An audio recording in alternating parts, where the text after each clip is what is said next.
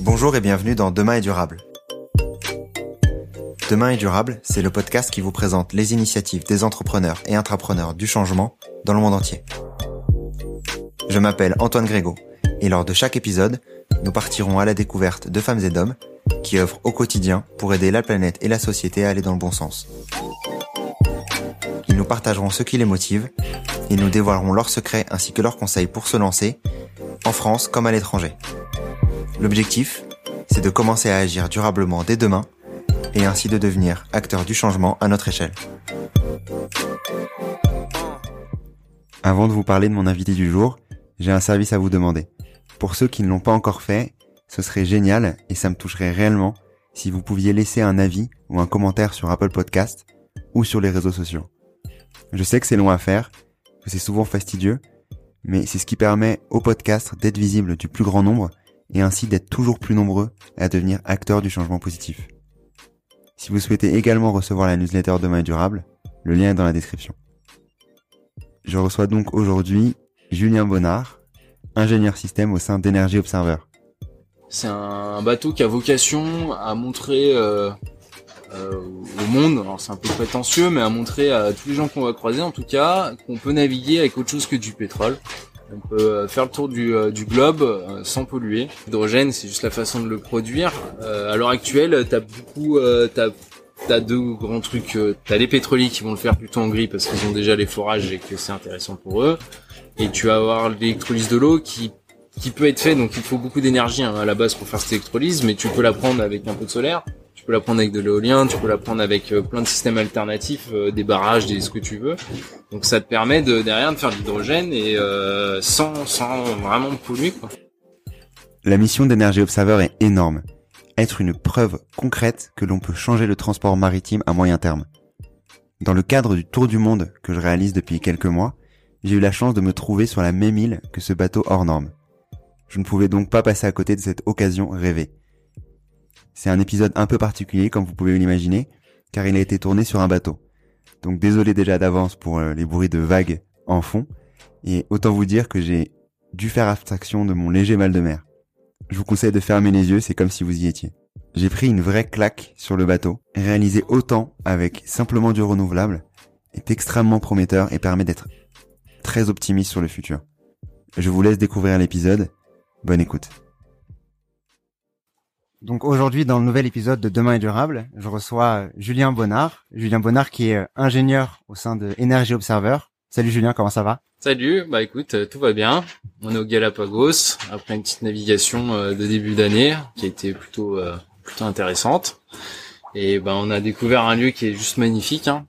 On est bien d'accord, un, lieu un lieu incroyable et j'ai la chance de de du coup de me tenir devant toi sur ce magnifique bateau Energy Observer. Donc si vous entendez des bruits des vagues, c'est normal, c'est euh, c'est du direct. Donc euh, Julien qui m'a fait euh, l'honneur de m'accueillir sur ce bateau et de pouvoir du coup discuter un peu plus de d'énergie observeur, de lui aussi plus particulièrement, de son rôle d'ingénieur ici et de son parcours avant d'arriver ici sur sur ce bateau. Je vais commencer l'épisode par une question qui est un peu classique, on va dire chez Demain et durable. Qui est Julien Alors, bah, je m'appelle Bonnard Julien, je suis grenoblois depuis une bonne quinzaine d'années, mais bon, depuis cinq ans, je suis un petit peu globetrotter. Donc ça, avec le projet Energy Observer, ça m'a permis de partir à la découverte euh, de la planète, euh, découvrir euh, ses côtés magnifiques comme les Galapagos où la faune elle est préservée, on a une flore magnifique.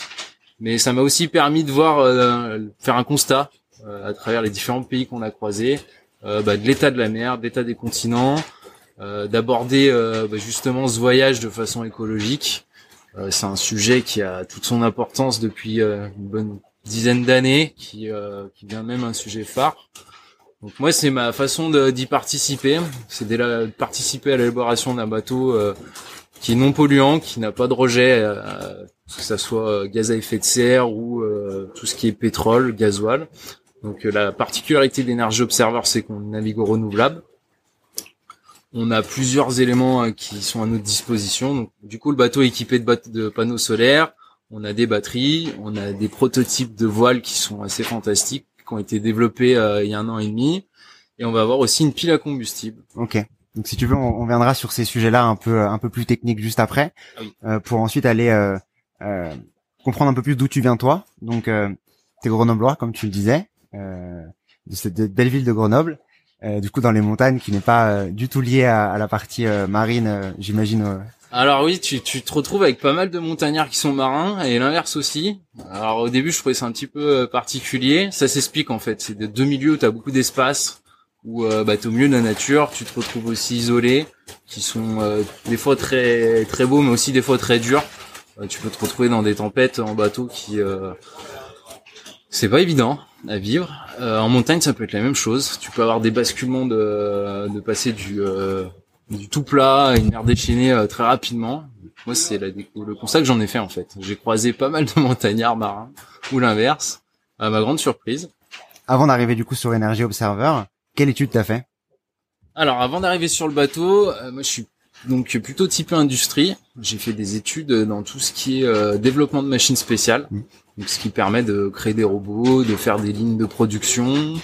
Euh, j'ai aussi gravité pas mal dans le nucléaire, donc la maintenance des centrales, le démantèlement d'anciens réacteurs de recherche. J'ai travaillé pour de l'industrie, pour Rolls-Royce, euh, j'ai fait euh, j'ai fait pas mal de sociétés et ensuite j'ai atterri au CEA à Grenoble, qui est un centre de recherche du commissariat à l'énergie atomique et alternative depuis peu. Euh, dont la principale mission, donc c'est un centre euh, de recherche français hein, public, est de développer euh, des technologies pour les entreprises françaises. Donc, ce qui a permis à ce projet-là de d'installer ce qu'on a à bord. Donc le, projet Energy Observer, c'est c'est parti de Victorien Russard, qui est un coureur au large, qui s'est retrouvé un jour bah, avec plus d'énergie à bord. son moteur diesel marchait plus, donc il avait plus rien pour plus de radar, euh, plus d'instrumentation de bord, euh, plus de radio. Et il s'est dit, bah, c'est quand même franchement dommage d'être sur un bateau avec euh, du soleil, du vent, plein d'éléments que je pourrais me servir pour faire fonctionner mon bateau. Donc suite à ça, il a lancé ce projet-là. Donc l'idée c'était de naviguer autrement, c'était de naviguer avec du renouvelable. À savoir que la, le, maritime c'est 80% du fret mondial, donc ça représente un, transfert qui est énorme. Il me semble que dans ces 80%, tu dois avoir au moins 20% de transport uniquement de pétrole. déjà, bah, si tu trouves des moyens de fonctionner avec autre chose que le pétrole, t'enlèves 20% de, de ce fret-là. Et euh, bah, juste ça, déjà, c'est génial. Euh, moi, j'étais persuadé que les océans, bah, t'avais quand même plein d'endroits où il n'y avait pas grand monde. Quand tu prends une carte de tous les bateaux que tu retrouves sur le globe, en fait, c'est juste euh, monstrueux. Je, j'ai découvert ça au fil du temps. tu, c'est, enfin, il y a peu d'endroits où tu te retrouves tout seul, en fait. Donc le, départ du projet, c'est euh, eh ben, c'est euh, donc ça part de Victorien qui a lancé ce projet-là, qui a contacté le CEA pour la partie technologique qui est à bord. Donc ça a été un, un projet qui était en, en deux phases, hein, la partie euh, maritime qui a été fait à Saint-Malo et la partie technologie et intégration dans un bateau qui a été fait à Grenoble. Deux équipes assez différentes, ça devait regrouper une soixantaine de personnes. Il y a des gens qui ont travaillé sur les panneaux solaires, il y a des gens qui ont travaillé sur des piles à combustible, on savoir qu'elle a été faite spécialement sur le bateau. Il y a des gens, donc des marins, qui ont développé euh, bah, tout ce qui est euh, euh, partie composite, notamment du bateau. La particularité de ce bateau, c'est qu'il n'a pas été fait de A à Z. C'est un bateau qui a été récupéré. Ça a été notamment Enza. Ce bateau, il a déjà fait plusieurs tours du monde. Donc c'était un bateau de course à l'origine, auquel on a enlevé le gréement. Il a été récupéré, il restait uniquement les deux flotteurs et euh, les bras, ce qu'on appelle les bras de liaison, donc c'est ce qui relie les flotteurs euh, bâbord et tribord entre eux. Et on avait une micro, euh, ce qu'on appelle nacelle centrale, donc c'est notre habitable, c'est notre habitat sur ce bateau. À savoir qu'un catamaran, usuellement, c'est l'habitat est dans les flotteurs et le lieu de vie est la nacelle centrale. Nous, on a tout mis dans la nacelle centrale pour laisser la place au système. Donc le travail du coup d'énergie observer, il est parti, il est parti d'une partie la partie maritime euh, du coup vers, Saint-Malo et l'autre partie la partie technologique euh, à Grenoble. Euh, comment tu te retrouves après à euh, venir sur Energy Observer et à naviguer pendant trois, quatre ans déjà maintenant? Alors j'ai atterri sur sur le bateau, bah, pas complètement par hasard. J'ai participé à son élaboration. Donc moi je travaille pour le CEA à Grenoble. Euh, fortement intéressé par euh, la continuité du projet, parce qu'à savoir que c'est une chance hein, de pouvoir mettre au point un prototype et puis derrière de continuer à naviguer avec, pas faire forcément un transfert à d'autres personnes, mais enfin c'est c'est ton bébé un peu, tu as passé tellement d'heures et tu t'es tellement engagé que ça me paraissait important de, de, le suivre au quotidien, à savoir que c'est un bateau qui est en perpétuelle évolution. Donc tous les ans, on s'arrête, on modifie des systèmes, on prend les, euh, les retours d'expérience qu'on a eu dans l'année. Ça, ça marchait pas exactement comme on aurait aimé. Et ben derrière, il y a une grosse phase de travail qui permet d'augmenter les, les performances du bateau. Et donc c'est là où moi ça m'intéressait. Je voulais aussi découvrir, voyager, donc ça, ça a bien lié les deux. Mais voilà, j'ai euh, j'ai travaillé dans l'équipe qui a participé à la réalisation du bateau et derrière je suis parti en congé sabbatique pour euh, continuer à exploiter le bateau. Euh, il s'avère qu'il y a des systèmes assez spécifiques et qui enfin qui font partie de, de, mon quotidien dans les dernières années, donc ça me paraissait naturel de voilà de de pas lâcher le bateau à son à son balbutiement, mais d'emmener bien jusqu'au bout. C'est euh, il y a beaucoup de prototypes qui sont faits mais euh, bah voilà c'est démonstrateur. On les fait marcher six mois puis après on les met dans une boîte et puis terminé euh, si tu veux qu'un projet soit périn il faut s'en occuper donc c'est pour ça que je suis sur ce bateau hum, c'est aussi une grosse aventure humaine hein. le, la partie technologie c'est c'est mon métier mais il y a aussi l'aventure que tu as à bord les gens que tu rencontres par exemple tous les deux la, la connaissance de la mer j'en avais aucune donc ça m'a permis de bah voilà, me sentir un petit peu marin et euh, c'est euh, c'est extraordinaire quoi. Tu t'affrontes à des trucs qui sont plus gros que toi, tu c'est pas toi qui décides tout le temps comment ça se passe, t'es, euh, ça te change de ce que tu peux connaître quand t'étais rien ou les choses des fois elles sont bien orchestrées et tu, tu t'as du mal à en sortir. Là, quand tu te retrouves au milieu de nulle part et qu'il y a des trucs qui marchent pas et que t'as pas les pièces, et bah bien falloir que tu trouves une solution pour que ça fonctionne. Voilà, ça c'est bien mon truc ça. Ok. et euh, T'as le mal de mer? La question, elle me fait sourire parce que euh, mon homonyme qui, qui fait le même boulot que moi, qui l'a fait en tout cas pendant les trois premières années, lui avait beaucoup de mal de mer. Moi, je leur ai dit que je m'engagerais pas sur le bateau tant que j'ai pas navigué avec, parce que c'était la grande question. C'était pour être malade les deux tiers du temps, c'est pas terrible. Par contre, bah Hugo, qui était euh, mon, collègue euh, qui, que j'ai remplacé en partie, lui avait beaucoup de mal de mer. On a à peu près tout essayé. T'as plein de systèmes qui existent. T'as des lunettes, t'as des t'as des barlettes qui te permettent de rétablir l'horizon. Euh, ça a jamais marché. Donc lui, il a eu beaucoup de mérite parce que bah, c'est pas toujours simple. Hein. Et euh, moi, ça va. J'ai le mal de terre, par contre. Donc ça veut dire que quand t'es resté suffisamment longtemps en terre, euh, en mer, pardon, quand tu descends à terre, et bah la terre elle bouge toute seule. Alors que tu sais très bien qu'elle est plate. Les immeubles, ils ont tendance à pencher. Là, ça devient inquiétant. Euh, le pro, mais la première fois, je suis vite remonté sur le bateau. Hein. Je suis traversé dans l'autre sens en courant. Et bah plus ça va, moins ça le fait. Mais euh, ouais, c'est une vraie question. Hein. Trahison en bateau, c'est le mal de mer. Euh, ça arrivait des fois où tout le monde était euh, couché, quoi. T'es pas bien, tu peux rien faire, t'attends que ça passe. Ouais, ça va, j'ai cette chance de pas trop mal le vivre. c'est tant mieux, parce que c'est vrai que tu te retrouves euh, en pleine tempête avec le mal de mer à devoir euh, résoudre les petits problèmes du quotidien, on va dire ça comme ça. Ça devient un peu un peu plus compliqué. Là, ça devient même très sport. À savoir que dans un bateau, il y a tout qui bouge, donc c'est toujours pas, c'est souvent déjà pas simple. Et euh, si en plus t'es pas bien, euh, là ça devient compliqué. Mais euh, ça se fait, hein, ça se fait. Donc pour revenir maintenant sur euh, sur Energy Observer et sur ce que vous faites plus particulièrement, est-ce que tu peux nous présenter Energy Observer? Je pense que tu le sauras mieux que moi. Alors Energy Observer, comment on peut le caractériser? Bah déjà c'est un, un, navire prototype. Hein. C'est un, bateau qui a vocation à montrer euh, au monde, alors c'est un peu prétentieux, mais à montrer à tous les gens qu'on va croiser en tout cas qu'on peut naviguer avec autre chose que du pétrole. On peut euh, faire le tour du, euh, du globe sans polluer. Donc on a installé des systèmes basés sur l'énergie renouvelable. Donc, comme je, ai un petit peu parlé tout à l'heure, on va avoir un petit peu de batterie, on va avoir cette fameuse pile à combustible où le carburant, bah, finalement, c'est ni, ni moins que de l'eau de mer qu'on prend pour récupérer l'hydrogène qui est dedans. Donc euh, c'est ça a l'avantage de on vise l'autonomie globale. Donc elle s'est pas fait du jour au lendemain. Ce bateau, il a fallu euh, tous les ans euh, l'améliorer. Et t'as plusieurs phases. Tu peux partir en navigation la journée si t'as du soleil, ben on va se servir de nos panneaux solaires qui bien entendu alimentent pas directement les moteurs de propulsion électrique mais transitent par des batteries. La nuit, on va tenir sur ces batteries, donc ce qui va nous permettre de continuer d'avancer. En complément, on va avoir les euh, donc c'est on appelle ça des ailes parce que c'est c'est un profil d'ailes d'avion mais qui sont montées à la verticale sur ce bateau. Ça a l'avantage d'être beaucoup plus efficace qu'une voile standard et en plus d'être complètement automatisée. Donc elle se règle toute seule. Euh, la seule chose à savoir, c'est qu'on peut pas aller au face au vent avec des avec des voiles, mais euh, c'est le seul truc que tu dois savoir. Et suite à ça, bah, on peut passer des jours et des jours comme ça, la journée au solaire, la nuit avec les batteries, on recharge des batteries avec le solaire un peu le matin. Par contre, bah, il n'y a pas toujours du soleil, il n'y a pas toujours du vent. Donc c'est là où notre pile à combustible, elle rentre, euh, elle prend toute sa place. Donc c'est ce qu'on appelle un stockage à long terme, ce qui permet d'emmagasiner beaucoup d'énergie avec un poids qui est relativement faible. Donc ce qui est intéressant pour du transport, parce que toute la masse embarquée, il faut la déplacer. Donc plus t'as de masse, plus tu vas consommer. Et voilà, ça la réduit. Et donc cette pile va démarrer quand nos batteries sont vides, on n'a plus de soleil, il faut continuer. Donc ça nous a permis notamment de traverser l'océan Atlantique. Ça nous a permis d'aller en Norvège, même jusqu'au Svalbard. Donc, où là, bah, ton soleil, il est beaucoup moins efficace sur tes panneaux solaires parce que beaucoup plus bas. Et euh, l'idée, bah, c'est de naviguer le plus longtemps possible. Donc, euh, dans un dans un bateau, ce qu'il faut savoir, c'est que plus tu vas vite, plus tu vas consommer. Mais c'est quasiment exponentiel. Hein. Tu doubles ta vitesse, tu fais x, x 4 ou x 6 ou x 8 euh, sur ta consommation énergétique. Donc, on a un bateau qui va pas très vite. On navigue entre 4 et 8 nœuds en général. Euh, au fil des années, bah, plus ça va, plus on va vite. Et euh, l'idée, c'est de, de faire de l'endurance. Euh, si tu pars faire un tour du monde et que tu, tu, utilises toute ton énergie dans les trois premières semaines, bah derrière tu fais quoi?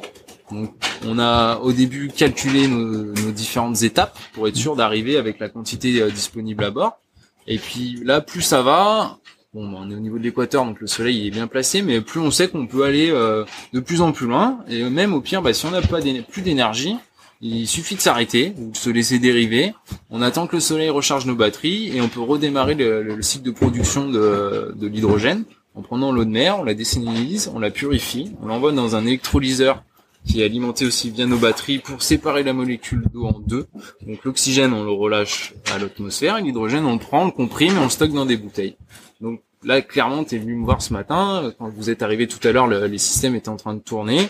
Euh, dès que mes batteries sont pleines, je démarre la production d'hydrogène pour refaire le, plein du bateau en fait. Donc j'ai pas besoin de station-service, j'ai pas besoin de, de navire qui vient nous ravitailler. En fait, j'ai juste besoin de temps et un peu de soleil. Ça c'est quand même assez euh, vertueux et presque un peu magique. Euh, l'idée c'est de le c'est de le démocratiser, de le faire de le faire connaître pour revenir un peu à quel est le but de ce projet-là. Bah c'est voilà, nous on arrive à naviguer comme ça. Euh, bah maintenant ça fait plus de 4 ans donc c'est que enfin j'estime que le, système fonctionne donc bah pourquoi pas continuer à faire d'autres bateaux euh, caler un petit peu sur ce processus là alors pas forcément avec une production d'hydrogène à bord parce que mm. c'est un système qui est lourd qui est compliqué c'est bah, c'est en grande partie pourquoi je suis là à faire de façon euh, transparente pour l'utilisateur mais par contre, pourquoi pas naviguer avec des piles à combustible, un peu de batterie, des panneaux solaires où il y a de la place. Des panneaux solaires, on en voit plus en plus sur tout ce qui est catamaran, tout ce qui est euh, euh, bateau euh, classe loisir un petit peu, ce qui évite de démarrer les moteurs trop souvent. Et justement, bah, avec de plus en plus de gens s'y intéressent, comme les voitures électriques, bah là on voit qu'en ce moment, bah ça explose. Euh, les voitures à pile à combustible, bah, il y a Toyota notamment qui a mis la Mirai et qui en vend. L'idée c'est de pouvoir faire son ravitaillement. Donc là, il manque encore des stations. Et on veut développer un petit peu le, même modèle maritime. C'est l'idée, c'est ça. Mais c'est surtout de pas polluer. Alors après, on a un slogan sur le bateau qui est bah, l'énergie qui est la plus facile à produire, c'est celle que tu consommes pas. Euh, cette phrase, elle est à la fois, euh, je trouve, euh, très pertinente et un peu simplette. Mais voilà, moi à bord, on essaye d'avoir quand même une consommation maîtrisée. Alors, on a une machine à laver, on a une, un lave-vaisselle, on, vit normalement, quoi. On n'est pas avec une bougie le soir et puis à, à, manger froid parce que parce que tu peux pas faire chauffer tes pâtes. donc, on vit clairement complètement normalement. Après, on essaye de pas abuser, quoi. Enfin, tu prends ce que t'as besoin, et puis, euh, et puis, tout ce que t'auras pas pris inutilement, et ben, j'aurais pas besoin de le produire à bord. Parce qu'un bateau, bah, tu produis ton eau douce, tu, euh, enfin, si tu veux de l'autonomie, tu peux pas dépenser plus que ce que t'as récupéré dans la journée. Donc ça, c'est important à, comprendre. Et ben, il y a des, journées, il y a beaucoup de soleil, et ben, du coup, on en profite, on fait nos machines à laver, on va faire, euh, tu vois, là, ça, on va, ce qu'on mange, ça, on l'a fait cuire plutôt l'après-midi parce que c'est plus simple à, réguler ton énergie. Euh, t'adaptes un petit peu ton mode de vie. Je sais que j'ai pas mal de collègues qui à terre font tout ce qui est autoconsommation. Ça fait partie des sujets où, euh, ben, par exemple, les panneaux solaires, tu en mets pas énormément. T'as pas de batterie de stockage, mais tout ce que tu produis, tu le consommes. Donc euh, bah oui, tu vas faire tes machines à laver quand tu au pic d'énergie à 14 heures. Donc ça, ça décale un peu tes habitudes. Et pour moi, il y a rien de forcément très très compliqué. Mais en même temps, bah, ça te permet de euh, d'être juste dans ce que tu as besoin et au bon moment. Quoi. Ouais, totalement. Et sur sur le bateau, tu disais qu'il allait en entre 4 et 8 nœuds. Cette vitesse-là, est-ce qu'elle est réplicable sur des sur des bateaux, des gros bateaux de de, de fret, etc. Ou c'est euh, l'objectif c'est de le répliquer à petite échelle d'abord pour commencer et ensuite euh, de voir euh, scientifiquement ce qu'il est envisageable? Bah, l'idée c'est de faire les choses dans l'ordre. En fait, faut pas aller trop vite, faut pas griller d'étapes. Si tu veux faire trop gros, trop tôt, bah en général ça marche pas, ça marche pas. L'idée c'est de monter en puissance petit à petit, euh, en sachant que nous on a 80 kW de moteur de propulsion dont on sert à peine à la moitié à pleine puissance. Euh, des bateaux de commerce, tu rajoutes 5 ou 6 zéros derrière pour euh, sur la puissance. C'est évident qu'un tel système il nécessite c'est beaucoup plus compliqué. Et donc oui, je disais, c'est l'idée, c'est pas partir sur des gros gros modèles de bateaux, c'est plutôt partir sur des bateaux d'un peu Monsieur tout le monde. Et comme tu vas démarrer ton moteur diesel, bah, c'est ta pile qui démarre. On n'a pas parlé des grands avantages, mais ils sont, ils ont, pour moi, ils ont pas de prix. T'as pas d'odeur, t'as pas de vibration, et t'as pas de bruit. Et sur un bateau, c'est juste génial. Euh, quand tu navigues, euh, que t'as, t'as aucun truc qui vibre, t'as pas d'odeur de pétrole, euh, tu peux entendre ce qui se passe autour de toi. Euh, ça, c'est peut-être le plus gros progrès qu'il y a dans tout ça. Euh, je sais pas si t'as déjà pris un peu des ferries, des transports à passagers. Hmm. Nous, on en reprend des fois pour nos changements d'équipage parce que ben, je passe pas toute mon année sur le bateau. On est deux équipages, donc on a des relèves. Ah, quand tu rentres dans un bateau conventionnel, ça te fait drôlement bizarre. Et surtout, c'est là où tu t'aperçois de la chance que tu as de naviguer comme ça. Donc l'intérêt, il est double. Hein, il est pour la planète, mais il est aussi finalement, euh, si, tu, vas jusqu'au bout des choses, il est aussi pour toi. T'as as vachement y gagné. Donc ouais, c'est, euh, je pense que c'est c'est intéressant sur euh, sur tous ces points-là. Sur ce que vous avez réussi à faire depuis 2017, donc ça fait, vous êtes parti en 2017 de de Saint-Malo, j'imagine, pour pour ensuite faire le tour de France, d'Europe, etc. pour ensuite aller dans les Antilles et vous retrouver maintenant euh, ici au Galapagos, dans le, Pacifique. Euh, Qu'est-ce que vous avez fait évoluer sur le bateau depuis euh, depuis ces quatre années euh, Qui ont marché, qui n'ont pas marché? Est-ce que tu aurais des, des anecdotes à nous donner? Bah on est parti sur un modèle où en mer, bah t'as du soleil et du vent donc euh, bah, l'idée c'est déjà de récupérer au moins ces deux trucs. Le vent, on pensait le récupérer avec une aile de kitesurf de 50 mètres carrés qui était située à la partie avant du bateau. Il s'est avéré que le système était euh, très compliqué à mettre en œuvre. Euh, lancer une voile de 50 mètres carrés sur un catamaran, c'est à réflexion faite, c'était peut-être pas une bonne idée. Et surtout, si tu t'arrêtes souvent, bah, l'aile à chaque fois, il faut la ranger, il faut la relancer. c'est une machinerie qui est ultra compliquée et qui est pas qui est efficace pour faire une transatlantique. Hein. Tu lances ton aile de kite et pendant trois semaines elle est autonome et là c'est parfait. Euh, pour faire la navigation euh, de tous les jours, on est passé sur euh, donc on a supprimé cette voile de kitesurf, sauf qu'on s'est retrouvé un peu avec un trou dans la raquette parce qu'il nous manquait le vent et en mer il y en a de partout. Donc on a des enfin conjointement on a développé avec des PLP des des ce qu'on appelle des ailes et qui permettent du coup de récupérer le vent, d'être autonome, d'être affalable. Donc ça veut dire que quand on en a pas besoin, elle se range. Euh, d'être dans le thème du bateau automatisé, donc le il n'y a pas besoin de de savoir euh, vraiment naviguer à la voile pour s'en servir. Donc c'est ça veut dire que c'est transposable aussi à monsieur à monsieur tout le monde entre guillemets. Donc ouais ça ça fait partie des premières évolutions qu'on a eues. Euh, au début on était parti sur des éoliennes à axe vertical qui se situent euh, sur le bras de liaison arrière du bateau, enfin qui se situaient plutôt on s'est aperçu euh, dès la première année que le fardage, donc le fardage c'est la résistance au vent euh, du système par rapport à ce que ça, donc ça va ralentir le bateau, ça fait un espèce de frein et en fait ça freinait plus le bateau que ça rapportait d'énergie. Donc ça c'est pareil, on les a enlevés, on s'est aperçu que c'était pas du tout une bonne idée. Une éolienne elle est bonne en stationnaire, euh, donc ça marche quand t'es au port ou éventuellement quand t'as le vent arrière. Et c'est le, seul cas d'application. On aimerait bien en remettre parce qu'on les aimait bien, mais beaucoup plus petites et adaptées. Une éolienne a une plage de fonctionnement qui est souvent assez précise. S'il n'y a pas assez de vent, elle va pas fonctionner. S'il y a trop de vent, elle s'arrête ou faut la bloquer.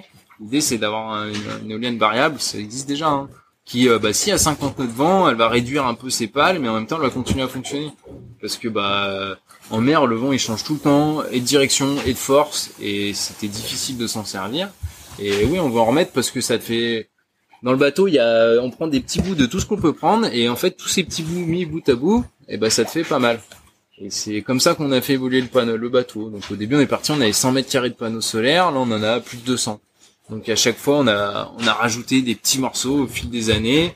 On a développé des euh, des panneaux qui euh, ces panneaux qui est fabricant hein, bien évidemment, mais qui ont pas des, des tailles standards et usuelles qu'on peut trouver sur le marché, ce qui nous a permis de rajouter sur les flotteurs, ce qui nous a permis d'en rajouter euh, sur la timonerie. Donc la timonerie, c'est là où on conduit le bateau, c'est c'est la plateforme supérieure.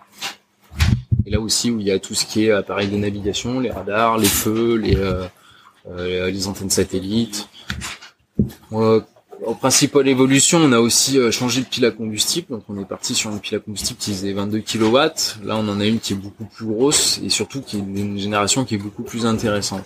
Donc dans ce qui est énergie, le, un peu le nerf de la guerre, c'est ce qu'on appelle le rendement. C'est euh, un rendement par exemple de 50%. Ça veut dire que si j'investis 100 kW au départ, ça va m'en restituer 50. Donc j'en perds la moitié en chaleur, en en différentes choses. Un moteur diesel, par exemple, c'est 35-40% de rendement. Ça veut dire que je perds plus d'énergie que je vais en récupérer, notamment sous forme thermique et mécanique aussi à l'intérieur.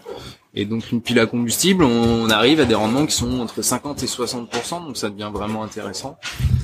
Euh, donc ça c'est vraiment le, nerf de la guerre des développements euh, des, énergies renouvelables. On va regarder, euh, essayer d'avoir des matériaux assez performants. ce que moi j'ai habitude de dire, c'est que dans le mot renouvelable, ben il faut que ça renouvelable, c'est pas que le rendement, c'est pas qu'un un super système, c'est aussi un système bah, derrière. Qu'est-ce que tu vas en faire pour le recycler? Combien de temps ça va durer? Combien d'énergie ça t'a coûté à la base pour le fabriquer? Parce que même si ça va te si ça te récupère même pas à minima ce que ça t'a coûté pour le faire, pour moi ça n'a pas de sens. Donc là on est sur un navire prototype. Euh, les panneaux solaires, on n'a pas les panneaux solaires d'origine parce qu'on a eu des soucis dans la fabrication des premiers. On a eu, euh, on les a mis en forme de façon non usuelle. Bah il y en a qui sont décollés. Donc, mais c'est comme ça que t'apprends. Hein. Clairement, euh, le but de ce bateau c'est d'apprendre et de savoir jusqu'où on peut aller et de savoir combien de temps ça prendra. La première année, on faisait des petites escales. Là, maintenant, à limite, on n'a plus trop besoin de regarder avant d'y aller. Si l'état de la mer, quand même, c'est pour ça qu'on arrive jusqu'à là. Après, un bateau, c'est... Euh... là, je sors un petit peu du, du contexte d'énergie observer, mais c'est une, une, équipe, c'est vraiment une équipe soudée. Tu dois te faire confiance. Euh, si le capitaine il dit un truc, tu le fais parce qu'il a lui, il a l'expérience. Si moi, par contre, je dis au capitaine là, faut pas faire parce qu'on a plus assez d'énergie, il le fera pas non plus. Donc euh, c'est c'est un des points aussi qui est vachement l'aventure humaine qu'il y a sur ce bateau. On a des reporters, on a tu, tu prends toutes ces petites briques là et euh, si elles sont bien soudées, bah tu, tu peux avancer. Tu penses que c'est ça le euh, le facteur clé de cette euh, de cette épopée aussi Ouais, bah t'as as beaucoup d'engagement. Hein. C'est c'est il faut être un peu fou, mais pas complètement barjot parce que tu vas pas très loin. Donc ça veut dire un peu fou dans le sens où êtes lancé sur une aventure où bah la pile à combustible au début elle, marchait pas à 100% du temps, il a fallu des ajustements, bah des fois tu te retrouves t'es un peu seul. Et puis bah tu fur et à mesure tu prends de l'expérience, tu euh, tu sais jusqu'où tu peux aller ton, avec ton bateau, c'est pareil la hauteur de houle que tu peux passer, euh, l'état de la mer que tu peux euh, que tu peux subir sans avoir de, de risque d'abîmer et de détériorer le bateau. Donc ouais, il faut un petit peu de folie pour se lancer et puis après il faut, faut vraiment écouter. Hein, c'est un bateau, ça travaille, les systèmes c'est pareil et puis bah avec le temps, tu prends confiance, tu, tu, tu vas de plus en plus loin, un, plus vite, un petit peu tous les jours. Alors euh, l'idée de la vitesse, je pense pas qu'on ira au-dessus des dinos de navigation en vitesse moyenne, mais parce que je pense que c'est suffisant. Hein. Tout, ce qui est fret, ils ont tous ralenti leur vitesse moyenne. Hein. Donc, je discutais avec pas mal de, marins qui ont de l'expérience où euh, au début, c'était 18-20 nœuds, et puis ils sont aperçus qu'en pétrole, ça allait coûter énormément. Finalement, on mettrait une semaine de plus pour euh, faire la traversée, et ça nous coûterait X millions de dollars en moins de pétrole. Ah bah oui, c'est intéressant. Donc tout le monde a tendance un peu à faire les choses moins vite, parce qu'elles sont forcément moins coûteuses en énergie. Donc ouais, je pense qu'arriver à, à, naviguer entre 8 et 10 nœuds, c'est largement suffisant pour tout le monde. Euh, on a un bateau qui à la base faisait 13 tonnes, il en fait 35. Tu peux pas attendre un multi 50 euh, typé pour la course d'aller aussi vite que lui. C'est, enfin, ça n'a pas de sens. Donc les, euh, on grappille, on grappille, petit à petit, euh, ça avance.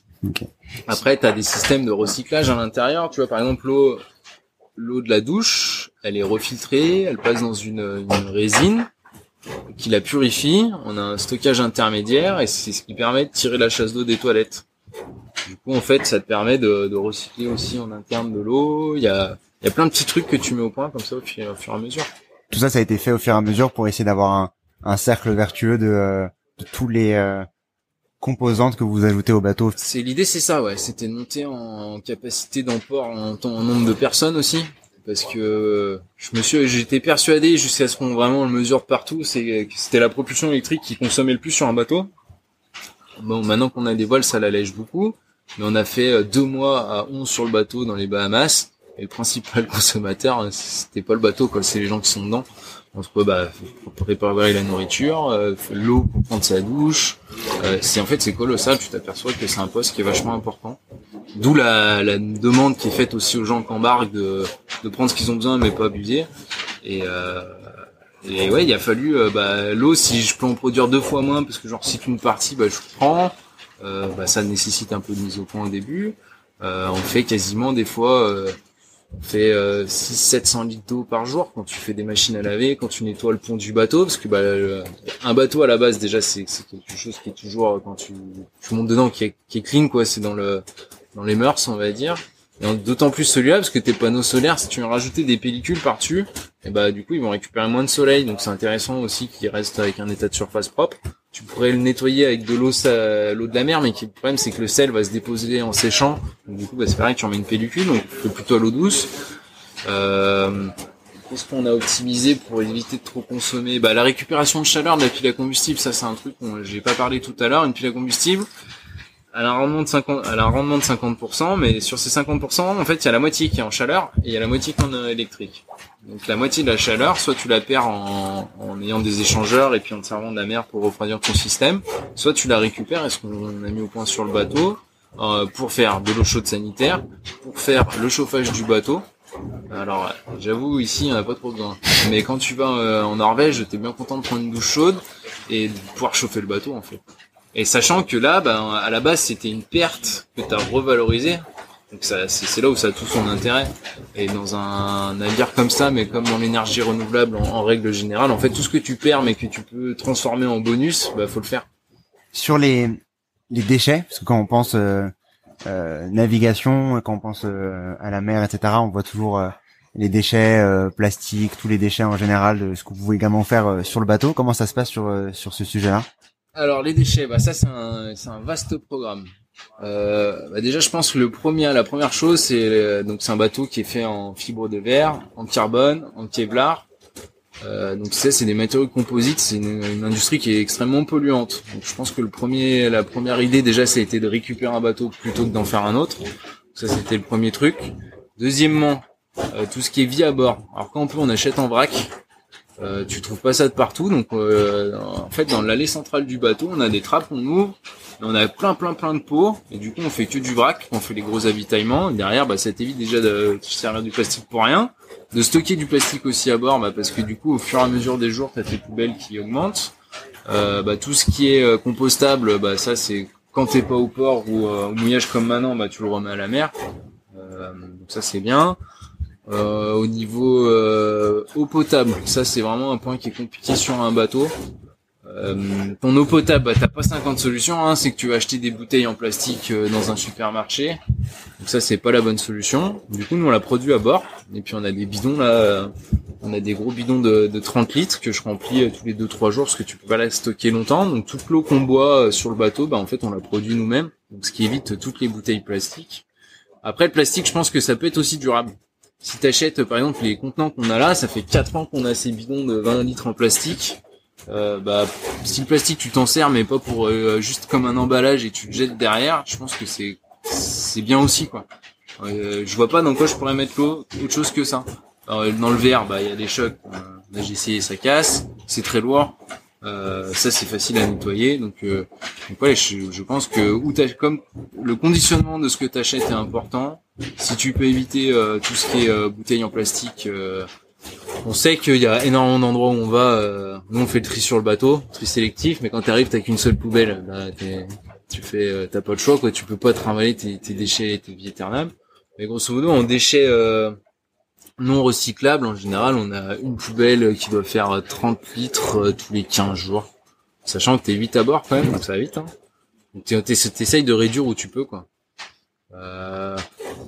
t'achètes plutôt des, tu vois, on achète des gros conditionnements, des, euh, ben, mes familles nombreuses au final à 8 hein, quand tu réfléchis bien, donc c'est des grosses briques de jus de fruits, je sais pas, moi c'est le verre est bien aussi, mais c'est lourd, c'est lourd à embarquer, mais voilà un peu sur le recyclage ce que je peux en dire ce qu'on fait sur le bateau. Ah, peut-être le moins le moins recyclable c'est panneaux solaires.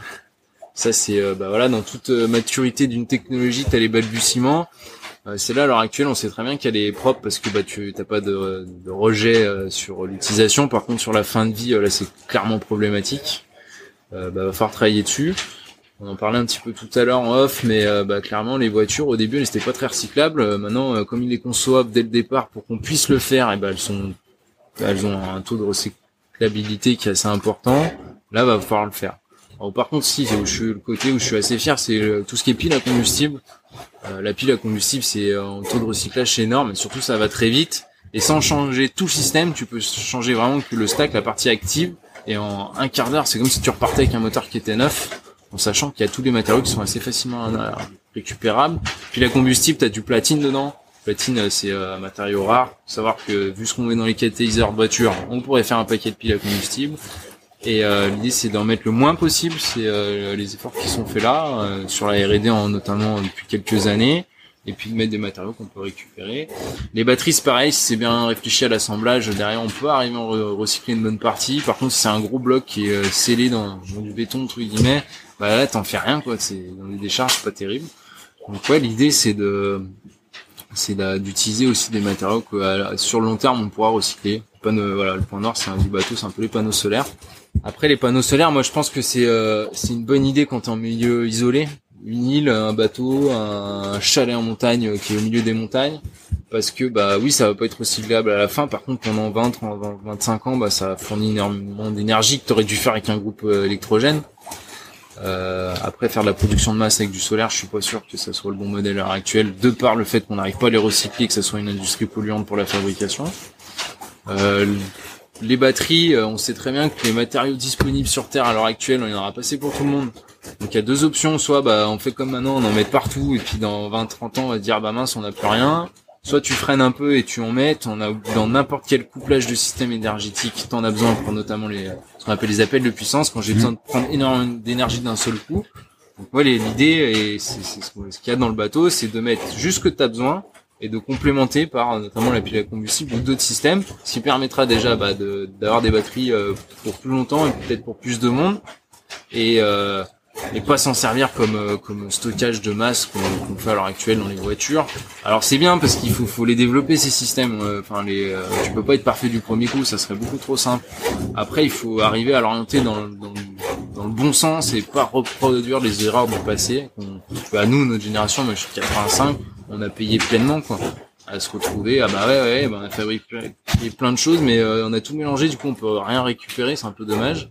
Donc moi, si ouais, il y a un axe euh, qui me paraît important, c'est bah je fais mon projet, c'est une chose, je fais mon application, mais derrière, comment euh, je récupère tout ça?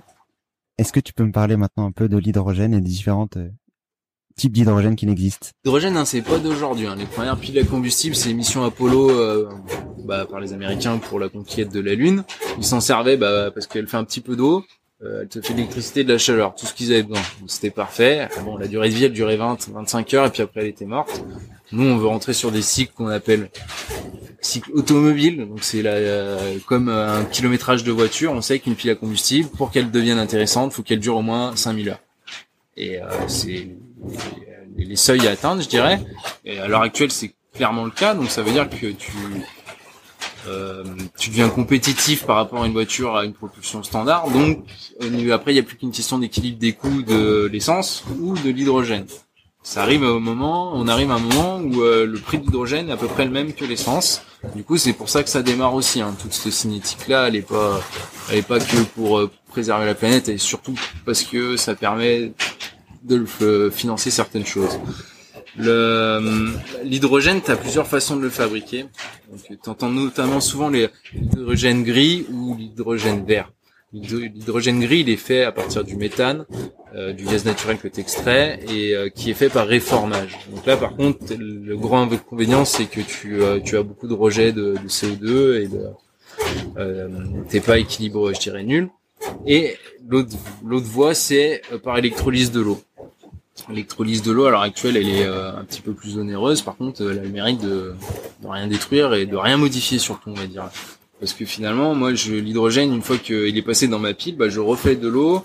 Alors les proportions sont peut-être pas identiques. J'ai effectivement enlevé un peu d'eau de la mer et je l'ai enlevé son sel. Donc si tu fais le truc un peu plus à long terme et que tout le monde fait ça, parce qu'on va se retrouver avec euh, pas une mer qui est trop salée parce qu'on a pris l'eau mais on a remis le sel. Bah, on a un peu de marge, je pense.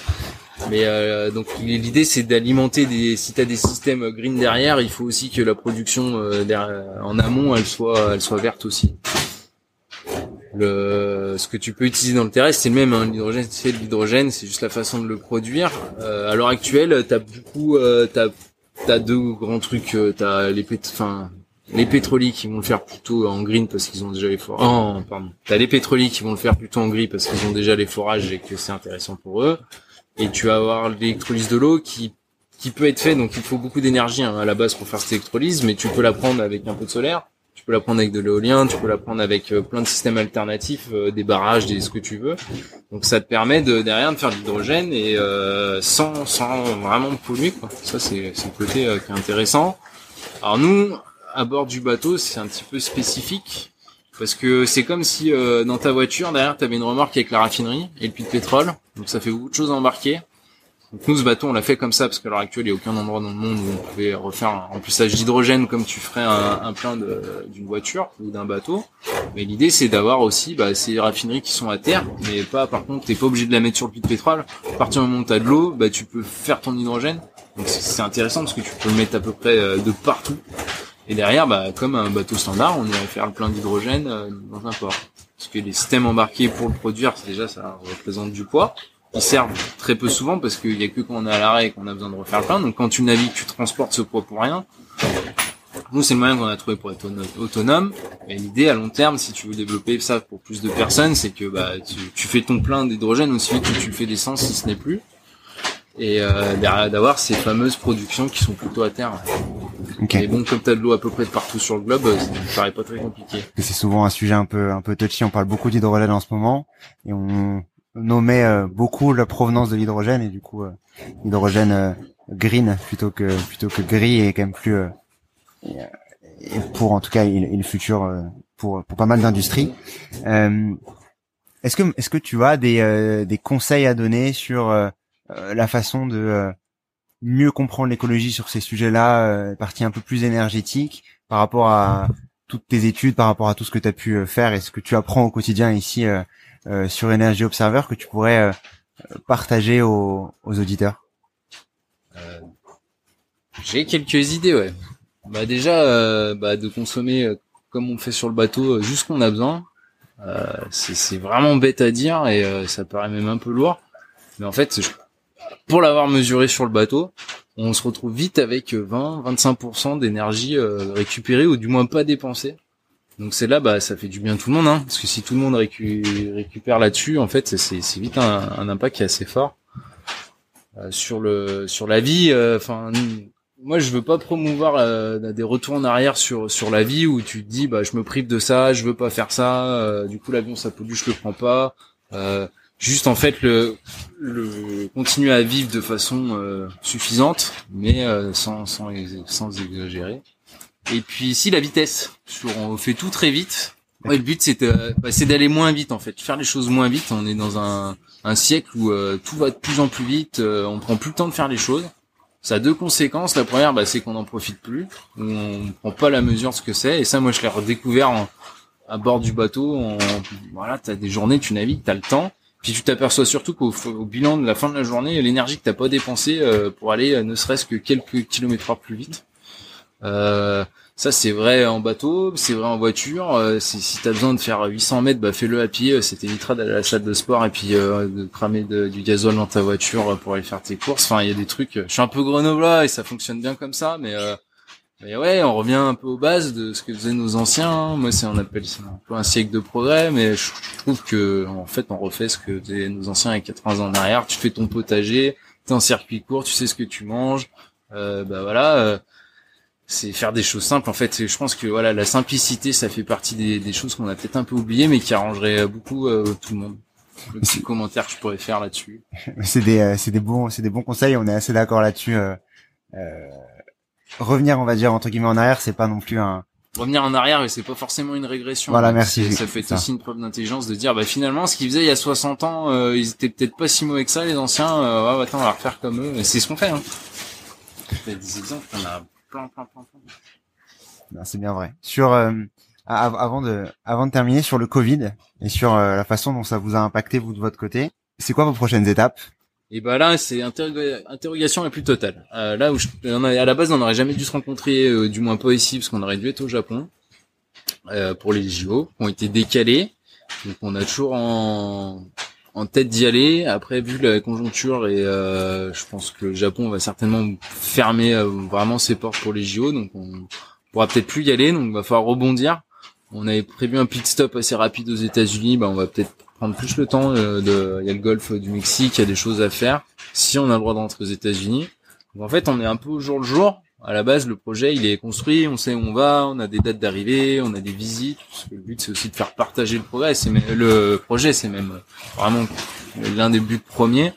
Et euh, bah là, euh, on reconstruit au fur et à mesure des éléments. Déjà, on va essayer de faire la prochaine relève. Et voilà, objectif Japon, ça, c'est pas sûr du tout. Japon, du coup, en quelle date exactement? Eh ben, dans deux mois. À peu près un peu moins de deux mois. Ouais.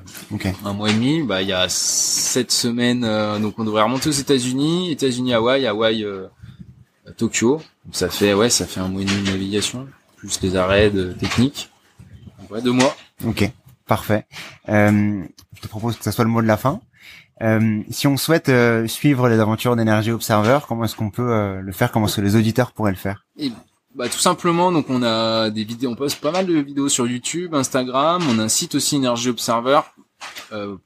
qui est intéressant parce que ça permet de retracer à la fois les endroits où on est allé, les gens qu'on a rencontrés. On fait beaucoup de, de petits tournages sur des, des, solutions intelligentes ou des, des solutions énergie renouvelables. on a aussi bah, tout ce qui est un peu fiche de navigation. Donc euh, bah voilà, moi c'est bien, je sais combien consomme le bateau et tout ça, mais c'était pour pour le partager aussi. On a été euh, pour avoir des ordres de grandeur, tout simplement, parce que ça, les énergies, c'est c'est pas forcément des valeurs faciles à mesurer ou à ou à comprendre. Donc on va dire la vitesse où on est allé en moyenne, le nombre de personnes, combien on a dépensé. ça peut être aussi intéressant, un peu les conditions. Donc ouais, c'est ça remonte, on peut remonter l'Odyssée jusqu'à jusqu'à ses débuts. Il y a pas, il y a vraiment des belles, des beaux endroits. Il y a des, plein d'idées intéressantes à prendre aussi sur ce qu'on, les gens qu'on a rencontrés. Donc ouais, bah c'est ouais, ça serait super sympa de de bah, nous suivre, hein, tout simplement. Je vous conseille du coup de, de suivre Nage Observer, d'autant plus avec les euh, les euh, personnes incroyables qui sont à bord. Merci encore euh, Julien pour pour ton temps aujourd'hui. Et puis merci à vous d'être venu en fait, tout simplement. Merci à toi. Merci d'avoir écouté cet épisode. J'espère que tu l'as aimé. Comme tu le sais, l'objectif de demain est durable est que chacun puisse mieux comprendre les enjeux écologiques, les solutions qui existent, tout comme avoir des clés pour agir à son échelle. Si tu veux m'aider à faire connaître Demain est durable et me soutenir dans cet objectif, tu peux laisser un commentaire et une note 5 étoiles sur Apple Podcast, c'est ce qui permet à Demain est durable d'être visible du plus grand nombre et ainsi d'accélérer le changement. À très vite.